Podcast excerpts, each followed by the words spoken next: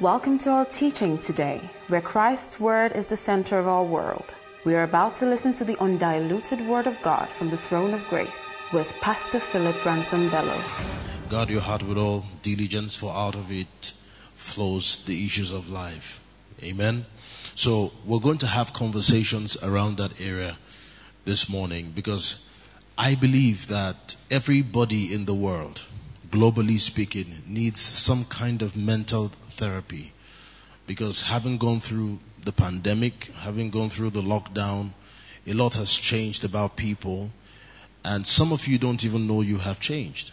Some of you don't know that your posture has shifted until you start to see yourself in the next few years that your response to certain things is not the same anymore. Do I have a witness here? Some people have become more afraid than they usually would be. Oh, I'm seeing my dear friend, um, Mr. Shea, the executive director of Nikon Luxury. Let's celebrate him. Thank you so much for, for being a part of the service this morning. Amen. So, are, are you following my conversation? So, this morning we're going to talk. Amen. Because there is one direction for the establishment of your heart in the Standpoint Church that I want to re emphasize. And having been through a lot, having, having gone through a lot, I'm looking at many faces, different folks for different, different strokes for different folks. Uh, the person who is sitting by your side, you have no idea of what that person has been through this year. We can even extend it to beyond this one year to the last few years has been rough for so many people.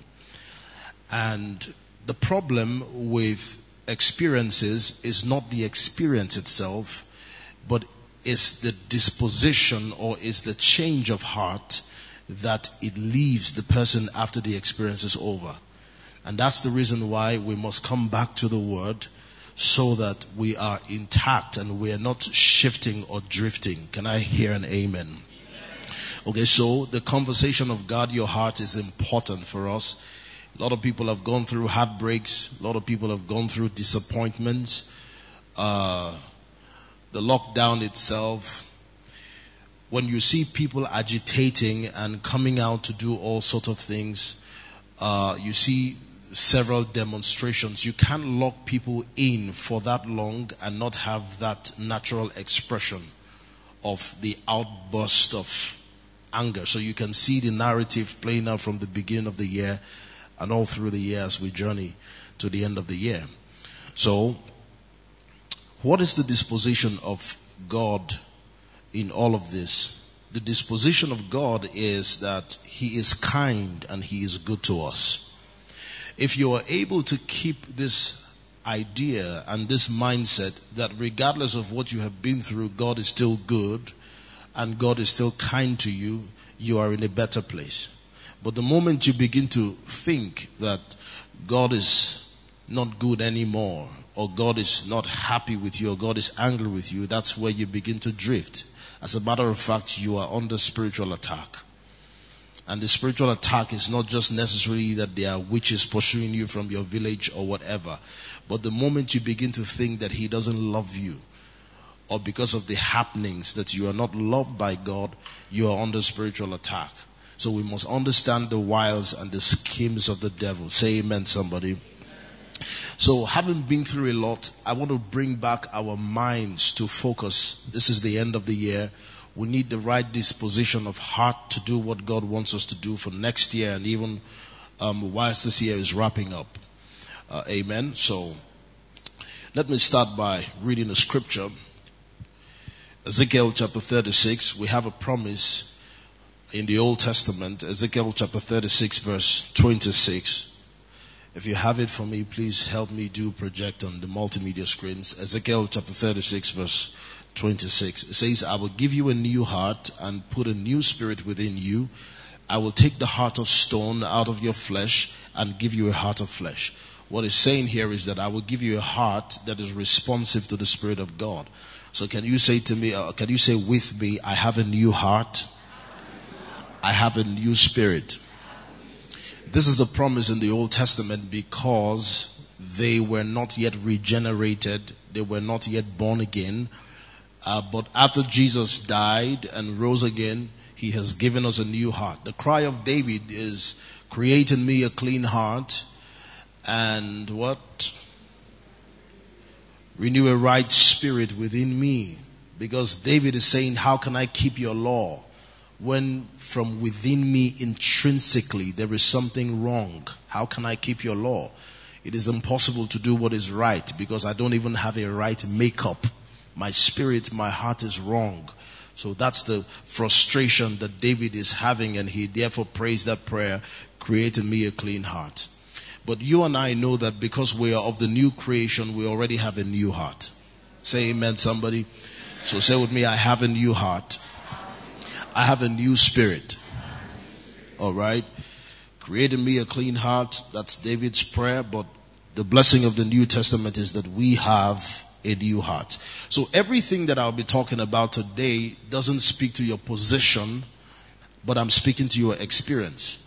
Because of course, you know, positionally you have a new heart, but experientially some of you are still dealing with toxicities.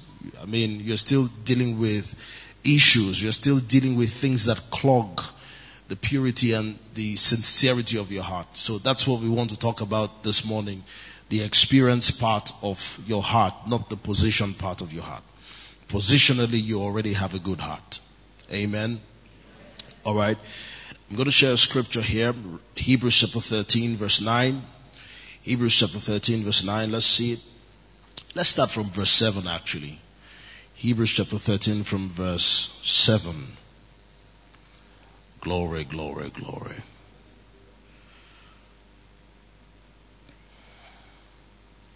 All right? It says, Remember those who rule over you, who have spoken the word of God to you, whose faith follow, considering the outcome of their conduct. Next verse. Jesus Christ, let's read it together. Jesus Christ, the same yesterday, today, and forever. Then let's see verse 9. It says, Do not be carried about with various and strange doctrines, for it is good that the heart be established by grace, not with foods which have not profited those who have. That's not all of us reading. That's not everybody reading. Let's read verse 9 again, please, if you will. Let's go. One to go. Do not be carried about with various and strange doctrines, for it is good that the heart be established by grace not with foods which have not profited those who have been occupied with them. The Bible says that it is good that the heart be established with what? With grace. So say with me, it is good that the heart be established by grace.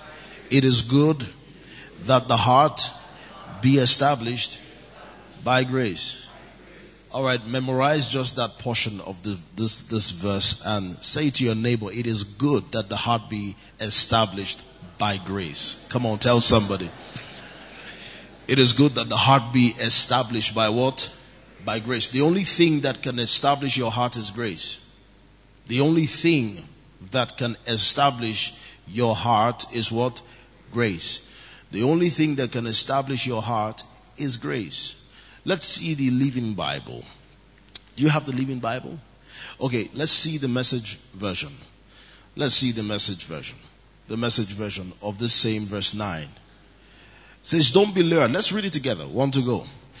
Don't be lured away from him by the latest speculations about him. The grace of Christ is the only good ground for life. Let's stop here. I like this one. The grace of Christ is what? The only good ground for life. So, beyond you catching Rhema today, I want you to check because I'll be saying some things this morning, and I don't want you to say, Pastor Phil, tell them, or the pastor is talking to them. I'm talking to you. Okay? I'm talking to you. Everybody needs to reposture his or her heart after Christ continuously for an experiential transformation. Everybody needs to do it. Everybody needs to do it. Now, the Bible here says that the only good ground for life is grace, not principles. I may not have a witness here now, it's fine. principles are not a good ground for life. Grace is, a, is the only good ground for life. Um, traditions are not a good ground for life. The gospel that I've been preaching to you in the last five years is the only good ground for life. The gospel of Jesus Christ is the only good ground for what? For life. Your philosophies, your principles, your traditions, your intelligence is not a good ground for life. Your smartness is not a good ground for life. The gospel, sir, the gospel, ma, is the only good ground for life. I'm saying this because a, a lot of us, I see where we are when things happen and it tells me what you really believe. Because if you really believe something, it will be your first projection when things happen. Because where the heart of a man is, that's where his treasure is. Or where a treasure is, that's where the heart of a man is. Intelligence cannot be the good ground for life. You know, um, um, we were having a conversation one time, and some people were talking about the church, saying that the church should do charity and, you know, this is the reason for the church. And I said, no, the reason for the church is to project the truth of the gospel. The church does charity, but the church is not called primarily for charity. But the church does charity. You can be a nationalist. You can be someone who is passionate about the nation, someone who is a globalist, someone who is passionate about humanity. But hear me, the only good ground for life is the gospel. What is the solution for the poor? Jesus was recounting the prophecy. And he said, The Spirit of God is upon me, for he has anointed me to what? Preach the gospel to who? The poor. He didn't say he has called me to give food to the poor. No amen. amen. I'm not getting an amen. amen. I said that Jesus did not say, The Spirit of God is upon me because He has called me to bring food to the poor. He said, He has called me to preach the gospel to the poor. And the poor there is both spiritual poor and physical poor. Because when you preach the gospel to the poor, that is what the poor actually needs. And I'm telling you that the solution to everything is the gospel.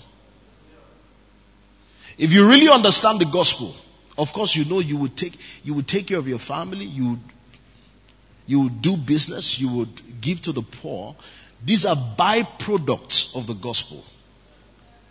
So if you understand the gospel, it will naturally outflow those things but they are not the, the, the message must be the priority. So please, can I say to you, TSP, that there must be nothing you are passionate about more than the gospel. You must not be passionate about money more than the gospel. You must not be passionate about charity, about justice, about humanity, about anything, about family more than the gospel. The gospel is the focus and the gospel is the center. And it is from that center you have proper direction for family. Talk to me, somebody. You have proper direction for money. You have proper direction for helping the poor. I hope you know Jesus fed the poor. There was nobody who did charity as much as Jesus. In the days of Jesus, you know what it means to feed 5,000 people? You know what it means to give 5,000 people bread? Because in the days of the Jews who were under the Roman Empire, there were a lot of poor Jews. So nobody had, nobody had that well-to-do nature and ability to feed 5,000 people. And there were 5,000 people who came and they were hungry after they heard the word. Jesus sat them down, broke bread, multiplied the bread, and gave the poor. Jesus took care of the poor. He fed the poor. But there was another time where he was going to preach, and the people were following him, and he knew that they were following him because of the food. And when he said, except you eat of my flesh and drink of my blood, because this time I gave you bread and fish yesterday, but today I'm preaching the gospel to you because the gospel is actually what you need. So he said, except you eat of my flesh and drink of my blood, you shall not partake of the kingdom and all of that. And, and some people got angry and they started to walk away because there was no bread and fish anymore this time. Have you seen people who are disappointed because you did good yesterday, but today you can't help them? They are angry with you and they don't remember when you helped them yesterday. Have you seen people like that?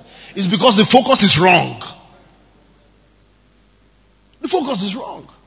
The gospel must be what establishes our heart. If you are following the scripture, the Bible says that the grace of Christ is the only good ground. Let's say it until he sings. Let's say it until he sings. Let's say it until he sings. Please say with me until he sings in your spirit that the grace of Christ is what? The only, only, only, only, only. What's the meaning of the word only? There is no other option. If you have options, then you are not following the Bible. The grace of Christ is what? The only good ground for life.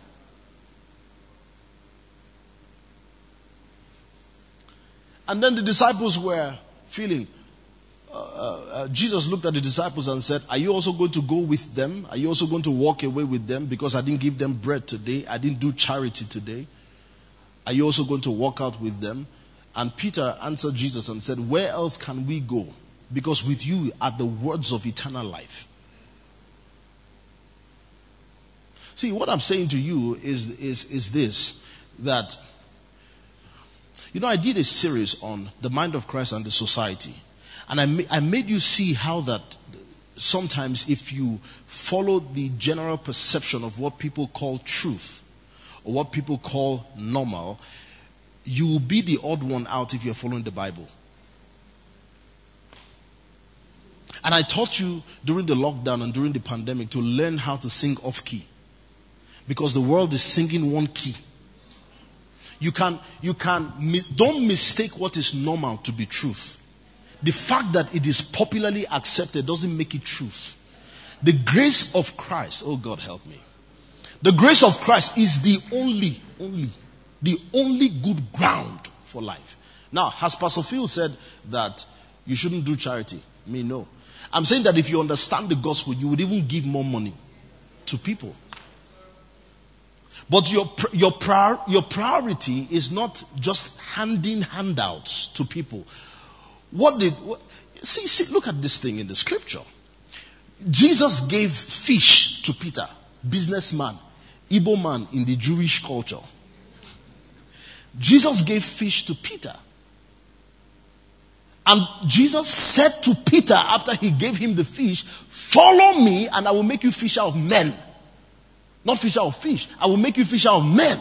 Peter left the fish that he caught, he was toiling all night for. He left it and he followed Jesus.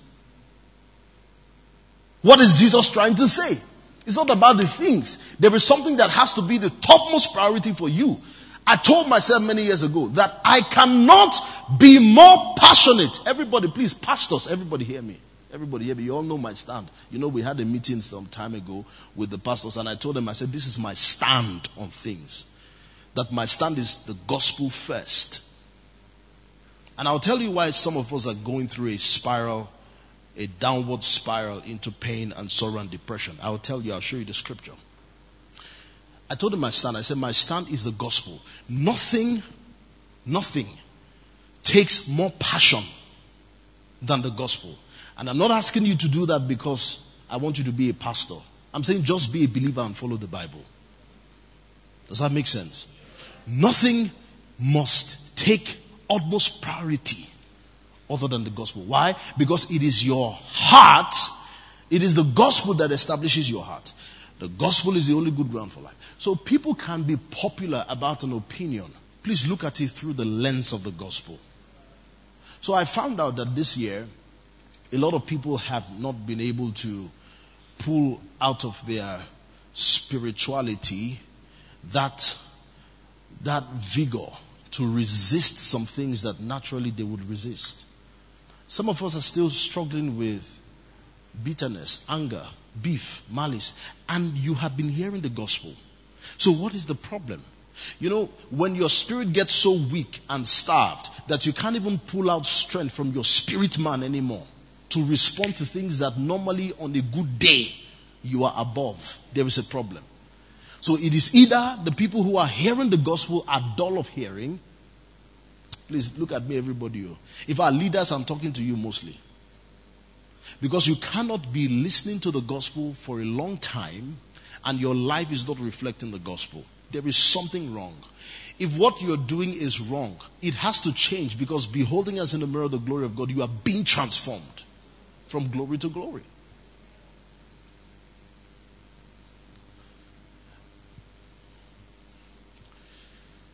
Let me show you a scripture in Second Thessalonians chapter 2 verse 16. Second Thessalonians chapter 2 verse 16.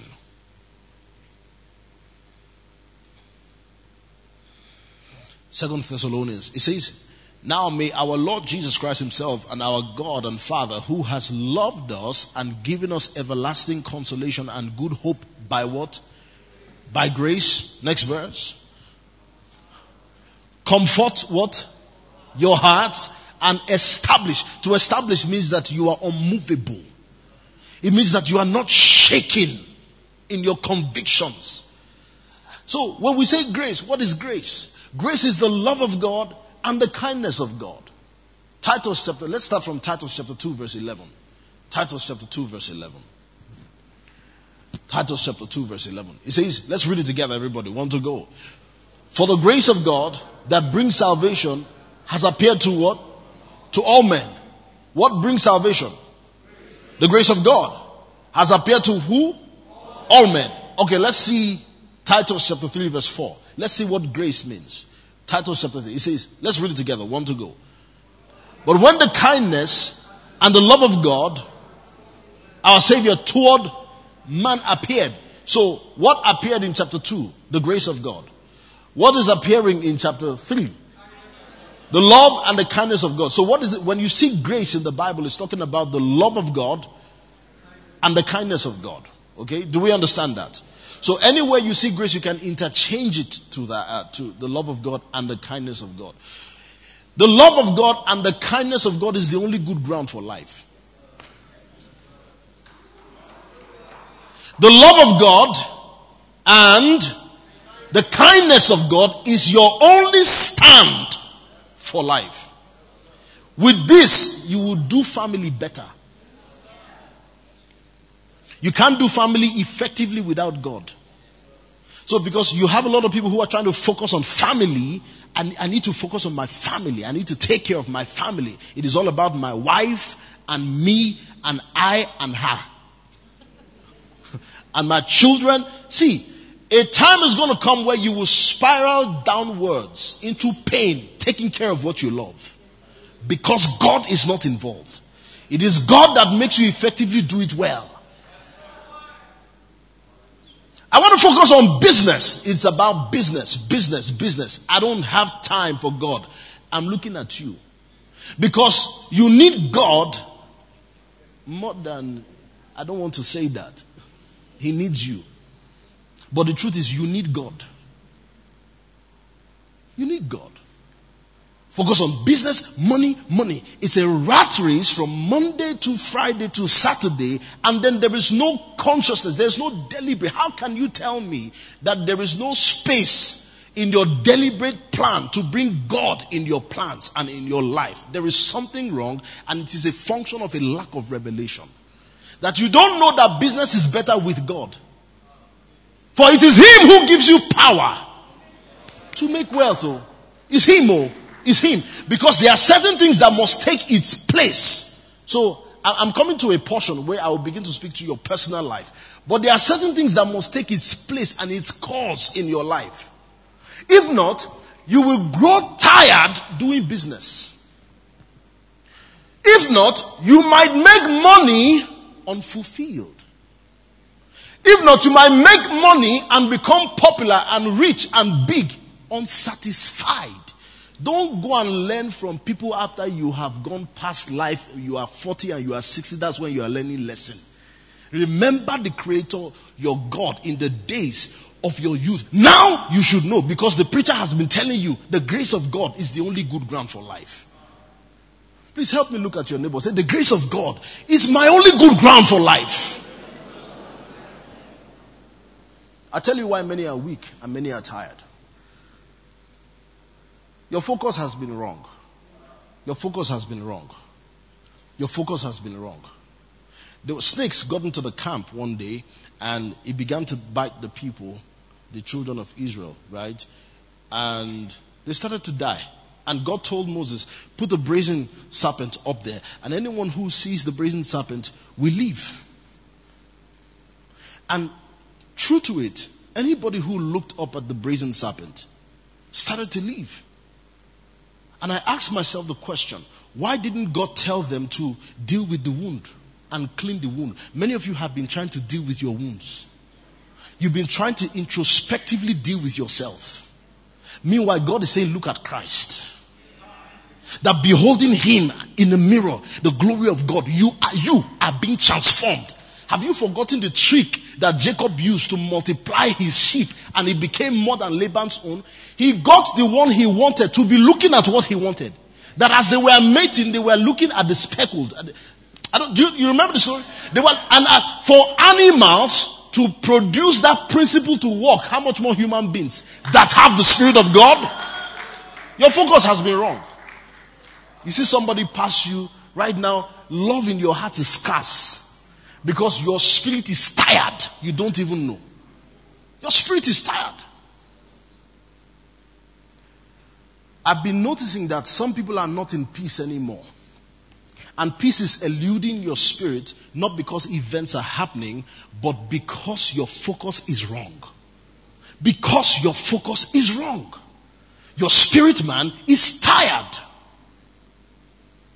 I already read to you that you already have a new heart positionally, but experientially, if grace is not establishing your heart, your spirit will be tired. And I was sharing with you some time ago that how can you become effective in life when there are so many things that you have to do and be effective at those things? Because you get more busy as you get older. Children are going to come, expectations will rise, parents will be there to take care of.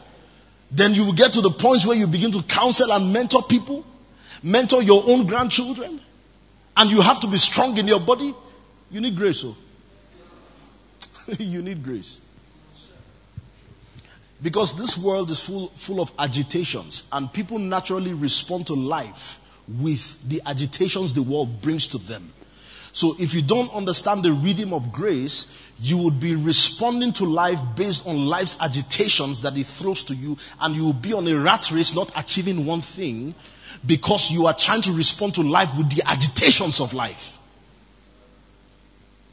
That's why from now, as I'm teaching you, I've been teaching you the gospel. If I was discussing with Pastor Shola, I said some people who I think are not hearing are actually the ones being transformed.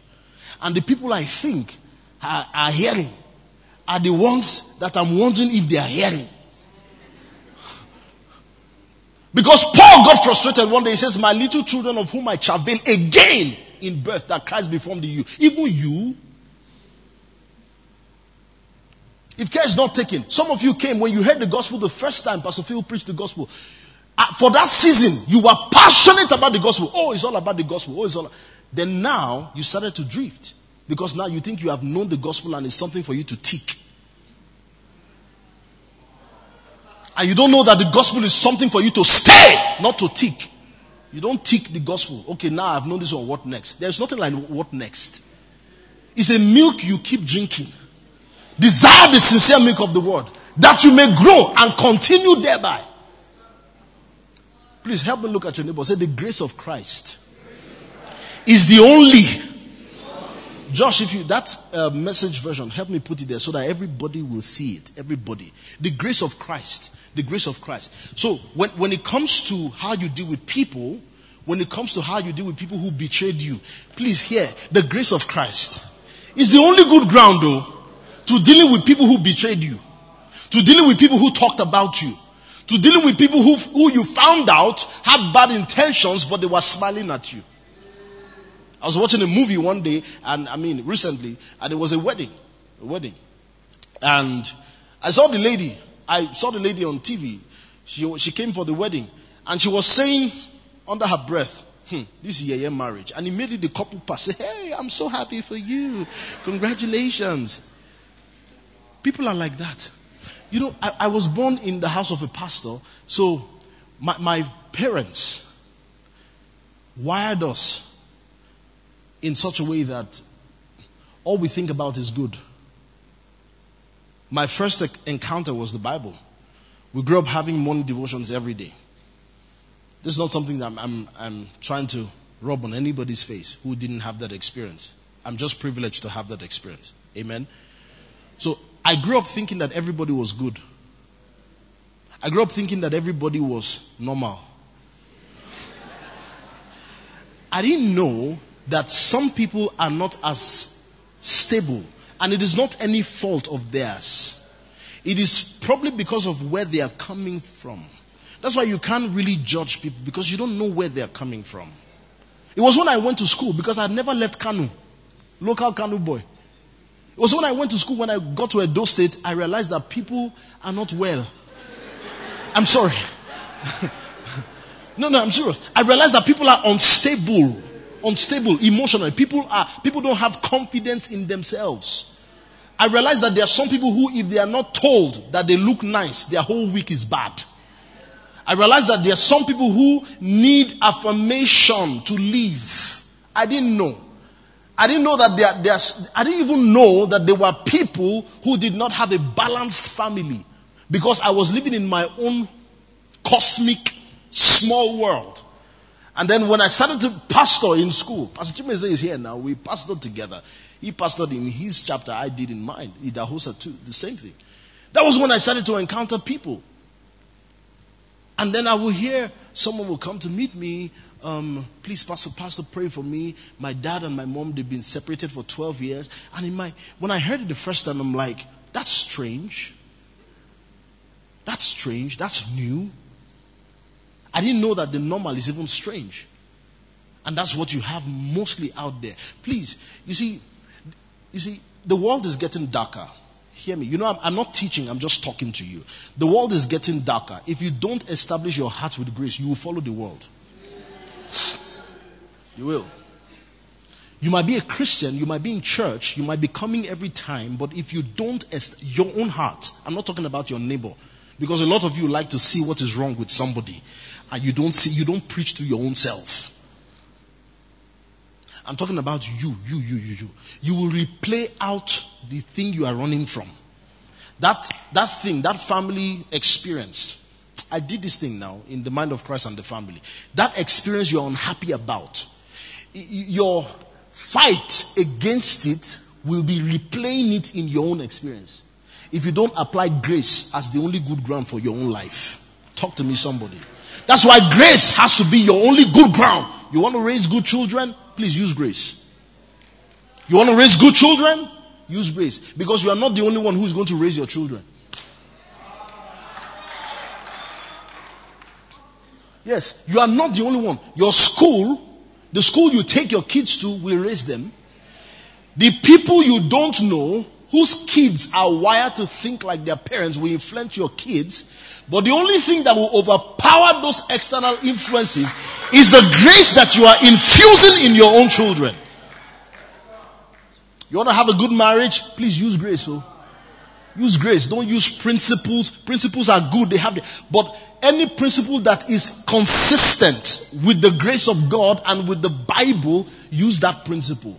But any other principle, no matter how popular, talk to me somebody.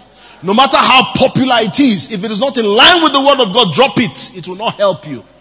I mean, see the scripture. Look at it. It says, the grace of Christ is the only good ground for life. Products named after Christ don't seem to do much for those who buy them. You went to buy them. You paid for it. Ah. You paid for it. You did expensive things because grace is simple. That one is complex. You want complex thing. Oh yeah, now. Let's stay with the Bible. Let's stay with grace. So, back to my story. A lot of people have gotten tired to doing spiritual things because we have missed the place of devotion. We have missed the place of personal fellowship.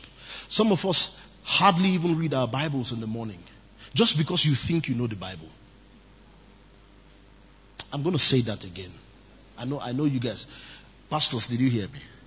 Some of us don't read our Bibles because we think we're well taught. Some of us read our Bibles to preach. Some of us read our Bibles when we have an appointment on a WhatsApp group to share the Word of God.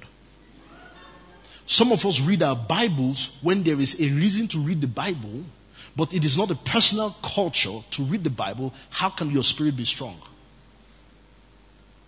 So a lot of people are moving from spirituality to carnality. That is the reason why one heartbreak will change you and you can't recover.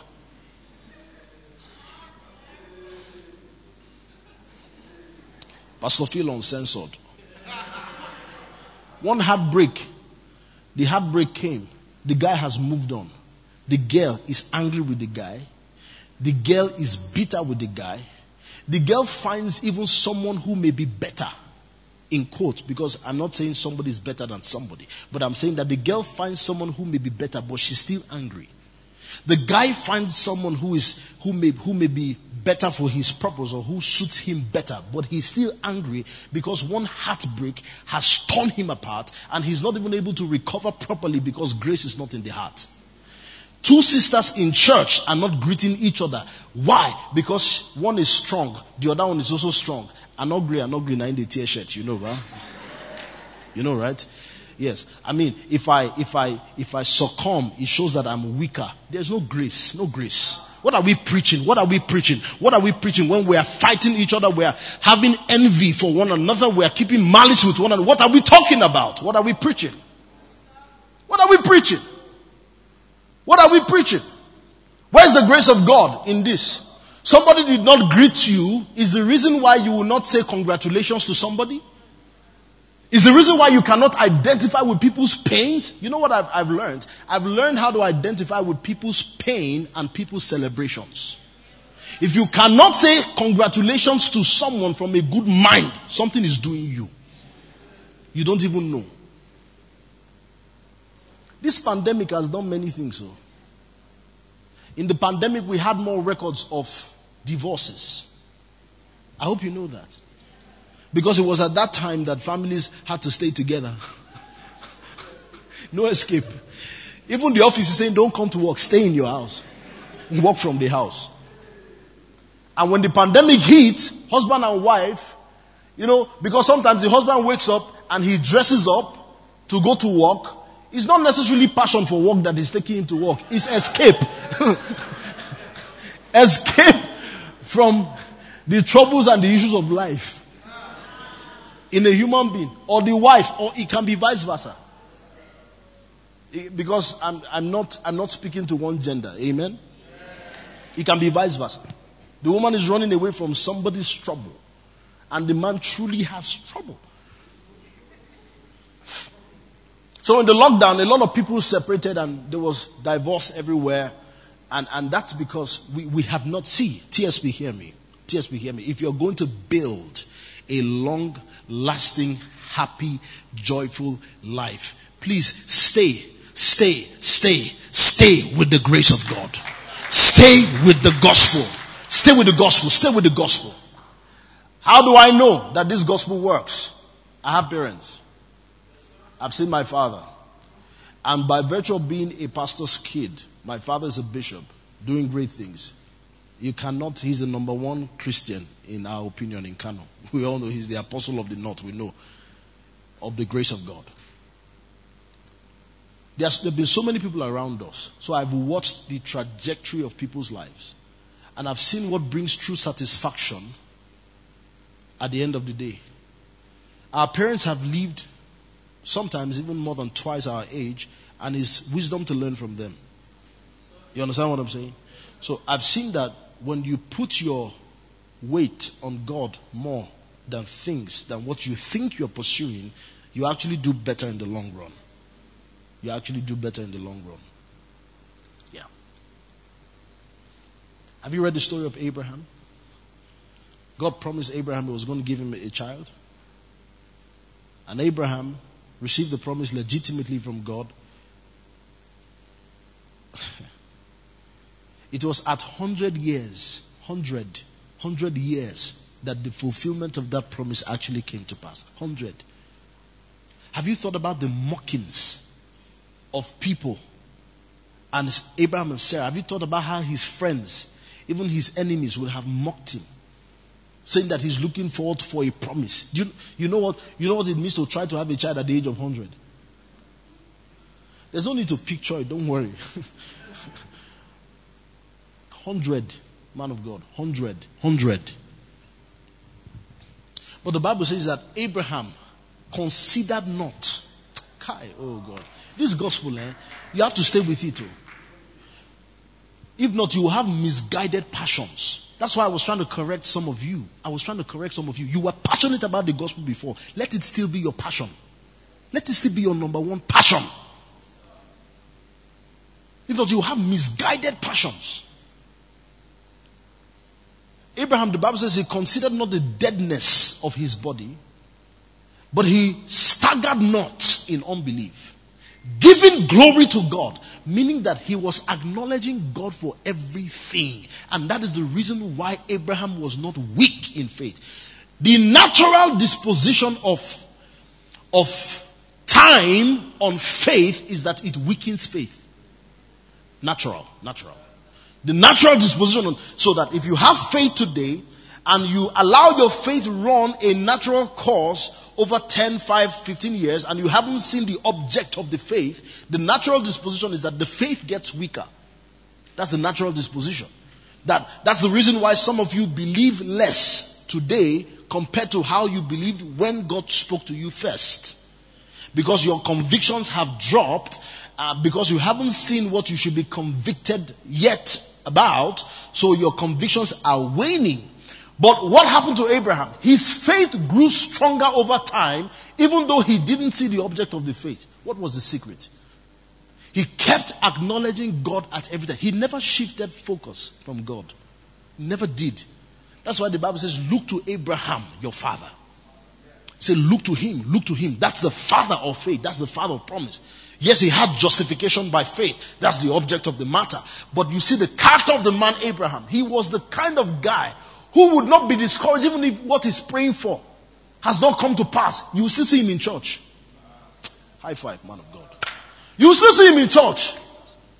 On Wednesday, he's still there. He's not tired. It's not a sweeping passion of, I feel like God today. Then this week, I don't feel like God. Because there's something I'm looking for, it never come yet. When it come, I go come. You don't understand. You don't understand. Look at your neighbor, say, stay with the gospel. Stay with the gospel. Let this end of the year recalibrate your mind hmm, back to the word of God again. Because you don't even know a lot has happened to you. Even pastors need mental therapy. Oh. But I hope they get the mental therapy from the gospel. I'm just hoping. Even pastors. You know what it means to pastor? No pastor has ever pastored a church in a pandemic before in this generation. No pastor has done it before. No businessman has done business in a pandemic, in a lockdown, where you used to have constant inflows and all of a sudden the thing just tightened up a bit. Nobody knows how to go about things. Businesses are locking down everywhere. But guess what? When men will say there is a casting down, we will say there is a lifting up. Who said there's a lifting up? I'll show you one last scripture. One last scripture.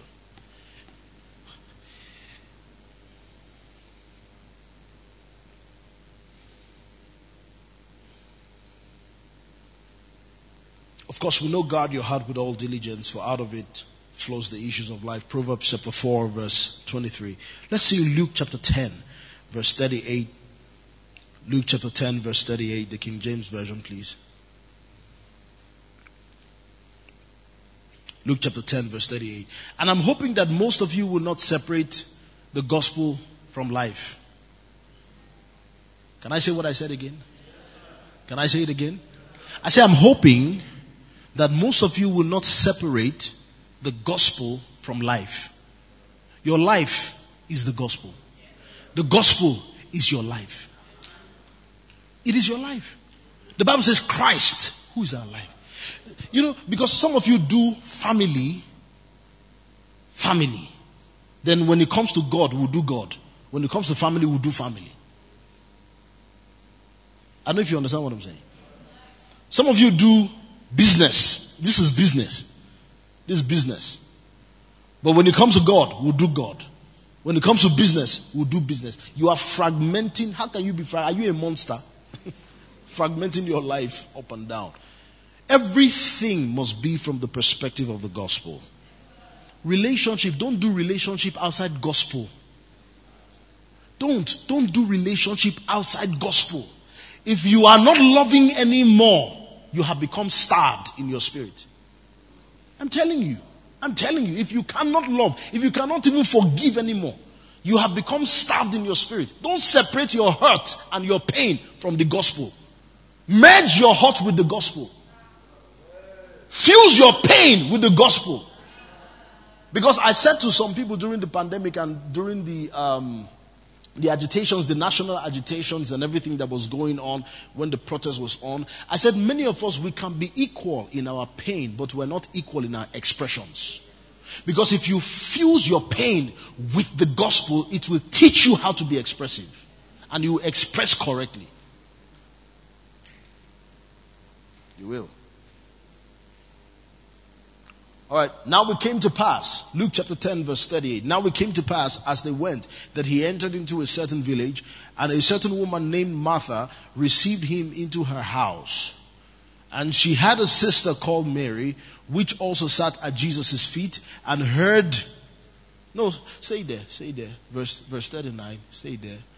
There was a sister Martha, and then there was another sister Mary and she had a sister called Mary, which also sat at Jesus' feet and what? And what? And heard his word. Underline that. Take note of that. Next verse. But Martha was cumbered about what?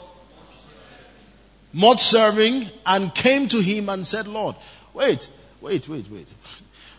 I thought I, we preach service. We preach service. So, what was the problem with? I'm not trying to compare necessarily between Mary and Martha, because some people have a natural disposition to serve. I know that. And some people like to serve differently. I know that. Uh, but there's something the scripture is trying to point to us here. There's nothing wrong with service. But there is something wrong with how Martha was serving. There's something wrong here with how Martha was serving. There is nothing wrong with this issue of service, but there is something wrong with the way she was serving here, in my opinion, and I'll show you. But Martha was cumbered about not serving and came to him and said, Lord, Dost thou not care that my sister had left me to serve alone? Bid her therefore that she help me. Next verse. And Jesus answered and said unto her, Martha, Martha, thou art careful and troubled about many things. Wait, wait, wait.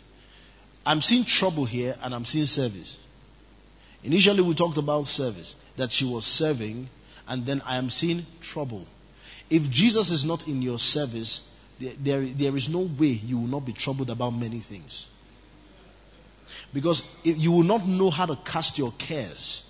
In fact, some of us, the drive to service is a drive from pressure, not because we love. It's a drive from pressure to do some things to meet to make ends meet out of pressure, and it is outside of the grace of God. That's why the grace of God has to be infused in what you do. There is nothing wrong with service, but there is a problem with how Martha was serving here. Then let's look at the next verse. But one thing is needful, and Mary had chosen that good path which shall not be taken from her. Please hear this, everybody. You can do necessary activity, but doesn't mean it's needful. Okay, you are thinking, is this silence? Um, I don't understand, or is this silence? Uh, I don't agree, or is this silence? Uh, I'm processing. Which one? Which one is it? We're processing. Okay, let me wait for you. you can do necessary things. If God is not in the picture of necessary things, necessary things can turn into complaint. Because at the end of the day, Martha got into complaining. Martha started to complain. Complaint is a natural outcome of work without God.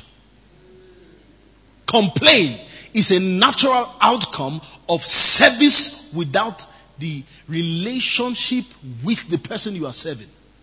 You can be in church and serve and you will be tired serving because you are not serving in relationship with Him. I know you like to sing the song, We are working for the Lord, working for the Lord. It is in Him before for Him. It is in Him before it is for Him. Before you do anything for Him, know that you are in Him. In Him we live, in Him we move, and in Him we have our being. So before you go into for him, you remember the story. Jesus called his disciples. The Bible says that he gathered his disciples together. He taught them and he sent them forth. So before sending them forth, he had to bring them to himself. That you have a good sense of relationship with the one who is sending you. Talk to me, somebody. So complaint will be a natural result of service without God in the service, without the grace of God in the service. Bad events, bad experiences have hit a lot of people, crippled a lot of people, and right now we don't have people having the right disposition, and their responses have become wrong over time. Their reactions are wrong because their postures are not right anymore. Their postures have shifted. Their postures, how do pastors get bitter? So I thought he's the one preaching the Bible. A pastor can be bitter, it's so, it's so easy. If the pastor shifts ground from looking at the people Instead of looking at Christ, he will get bitter. That's why I'm, I'm, admonishing each and every one of you, please. It's been a tough year, it's been a rough year, but I want us to focus on Christ. I want us to come back. It doesn't matter what has happened to you, right? Some of you would have to make deliberate efforts to making peace with people you need to make peace with. You have to be intentional about it. Some of you have to be more intentional about your prayer life because you cannot have you cannot have that active spiritual man, right, without an active prayer life. Your prayer life is, is going down the drain. Your word life is down the drain. Your Bible, you don't you only open your Bible when you come to church. How can your spirit be in line and in tune with the will of God? It's so difficult. It's time for us to wake up, amen. Amen. I think I'm done talking. I'm, I'm, I'm done gisting with, with, with all of you this, this morning, Sunday morning. I hope it's been a blessing to you. You know, I, I just want you to refocus and recalibrate because next year God has great things to do with you. Say amen, somebody. The Lord has great and mighty things that He wants to manifest through you, but you need to have the right disposition. Praise God. The right disposition that your heart will be established with grace. Some of you will change the way you talk because grace has established your heart. Some of you will change your language, your lingua. Your lingua is wrong. Your lingua is wrong. The only time something comes out of your mouth is when you are speaking derogatory about someone. Your language is wrong. Your language is wrong. So, like I said to you, I've learned how to identify with people's pain and people's celebration. Learn how to be empathetic with people. Learn how to feel what people feel. And the Bible says, celebrate with those, rejoice with those who are rejoicing and cry with those who are crying. It takes a heart that has been softened by grace to do that. To do that. Some of you don't even believe that God can do what He wants to do in your life again because you have had constant failed expectations back to back. It's as if it's as if they plan themselves. When one is ending, another one is starting. From one problem to another. But you must keep in mind that God is good. Do you understand? You must keep in mind that God is good to me still. Let it be your confession. that I love him and he loves me. Paul was writing to Timothy, Pastor Jibza, and he said to him, says, admonish the Ephesian church because Timothy was the bishop of the Ephesian church. If you read First Timothy, you will see it there. And he said, he said to them that they should be careful with strange doctrines. Strange doctrines in First Timothy. And then when Jesus came back the other time and he was going to rebuke the Ephesian church in Revelations, and when he wrote to the angels of the churches and he spoke to the Ephesian church, he said that you have forsaken your first love. What's the meaning of first love? First love is not your love for God that you had first. That's not first love. Your first love is not the love of God you used to have when you just got born again. You were passionate, now you are weak. Now, that's not your first love. Your first love is the love He has for you. We love Him because He. So He says, You've forsaken your first love. That they shifted to doctrines rather than looking at the love of God, rather than looking at the gospel. They shifted to other things, other intelligent, logical things, things that are passionate, things that appeal to their passion and their pain and their hurt. They shifted to those things. No believer, please hear me. Please hear me. If you've been taught by me, you will know that you should never make decisions when you are angry. If you really know Pastor Phil's teachings, I've taught you how to how to follow wise, how to be on the right path, even when your emotions are raging. Firstly, you don't let your mouth run with your emotions. Then, secondly, don't don't decide a direction from pain. Let it be a leading. Let it be a leading. You might even be in the pain, but make sure it's a leading. You know what it means for someone to be nailed on the, on, on, on the cross here? Right? And instead of saying to the soldiers, God punish you guys, he's saying to them, he's saying to them, Father, forgive them. What? In pain? It takes the gospel that is infused with pain to talk like that. I've taught you guys this thing. The gospel, I've been teaching the gospel. For those who want to hear, they will hear. For those who don't want to hear, it's not, it's not because the word has not come out there. It's because they don't want to hear. They don't want to submit themselves to the gospel. So please, I'm speaking to all of us as a house. It's been a tough year, it's been a rough year. But recalibrate your mind back to the goodness of God. Recalibrate, become more positive than negative. Stop being negative. Stop being negative. Right now, your hopes have become so, you know, this is what failed expectation does. When expectations are failed, there is increased suspicion and there is reduced expectation because of failed expectations. So when you see things, you begin to suspect first. How can you be living like that? Why is your life filled with suspicion? Nobody is after your life. Your life is hid in Christ. Christ in God. The grace of Christ is the only good ground for my life. The, the grace of Christ is what? The only good ground. Dr. J, it's good to see you. The grace of Christ is what? My, say, my only good ground. Not intellectualism, not passions, not traditions, not philosophies that produce principles. If those philosophies, if those traditions, if those passions are not in line with the Bible, drop it. It won't help you. It won't help you. It will help you. May the grace of God penetrate your heart. May the great I said, may the grace of God penetrate your hearts. Hallelujah. Say with me, I already have a good heart. Can we make that a confession before we pray? All right. So say with me, I already have a good heart. My heart is renewed. My spirit is renewed. I have the mind of Christ. I do what is right. I have the spirit of obedience. I have the spirit of love. I have the grace of God working in me. My life is hid in Christ and Christ in God. I therefore decree. Now let's speak into the different areas of our life. My business will do well. My relationships will do well. My heart is stable. My mind is stable.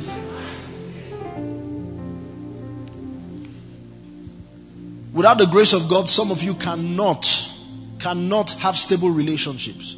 You, you will find out that you are just not able to have stable relationships. When one relationship comes, it breaks because there is something intrinsically wrong with the implantation of the gospel in your heart. And whilst you might be there doing blame game, blaming somebody else, you are not looking to see that you are not established in grace yourself. You can grow as a pastor. You can have a position. You can have a position as a leader in church. As the senior pastor, if your heart is not established in grace, there is complaint waiting for me at the end of the day. May the complaints reduce and, and be wiped, obliterated in your life. Say amen, somebody.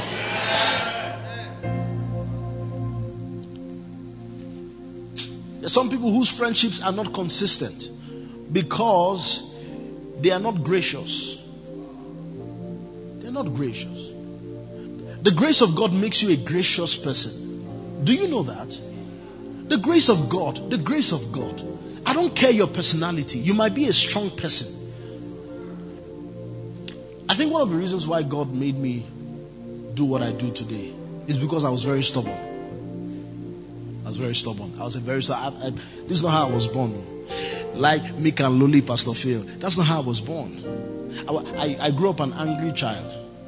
Even though I was within the atmosphere of good teaching, good covering. My father used to use me and my anger as message in church.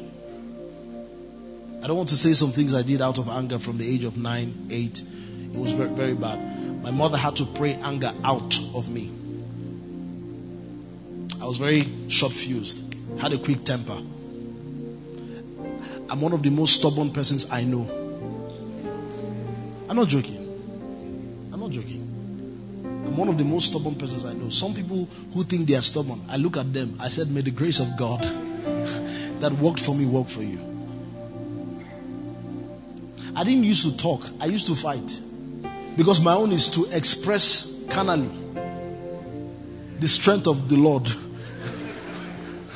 that, that was my own. It's just fighting everywhere. I told you now how I stopped fighting. How I, stopped, I was fighting the market, and then don't judge me. Oh, don't judge me fighting the market, and a woman passed and said, You, you are here fighting, and your father is preaching in town. I was, I was, I was, I was not a teenager then. That was the last time I fought. Since then, I've never fought anybody again. Amen. The gospel walked in my person. The gospel came into the cracks, into the brokenness of my person. I don't know what stirred up that thing. I don't know what did it. But my father, my mother, they prayed. And to be honest, I kind of almost lost the ability to get angry. Sometimes, even when I'm leading, I have to form like I'm angry. Because that's what the people need. At that, maybe the people, maybe the leaders, maybe some of the leaders. Maybe that's what they need at that time to show strong face. Because my father taught me sometimes you smile, sometimes you laugh, sometimes you have a straight face. It depends on how you are led. You know, you can be led not to smile. Jesus was led.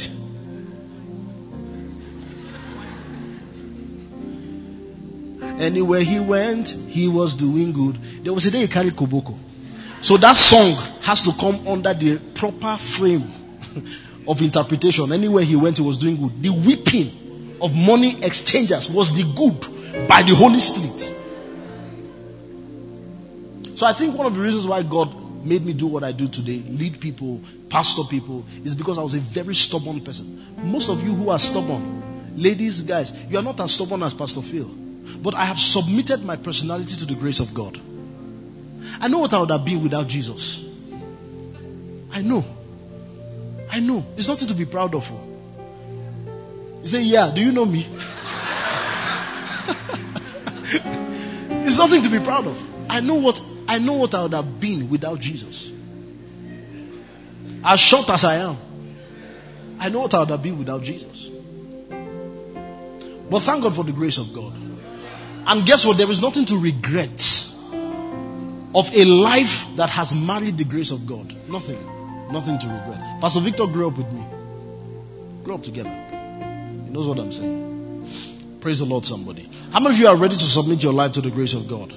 Say with me, the grace of Christ is the only good ground for life. Make that a prayer right now, somebody. Just make that a prayer. Make that a prayer. Make that a prayer. Make that a prayer. Make that a prayer.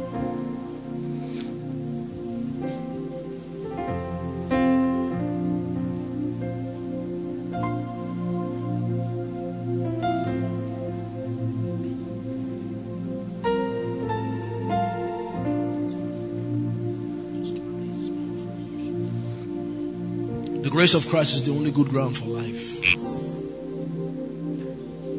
The grace of God is coming over your life right now.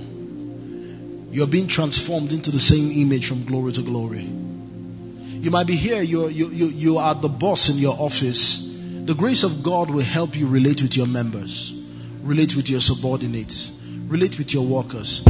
You might be here, you work under a boss who is very difficult. The grace of God will help you relate with that boss. You might be here, you're married to the most difficult man in the world.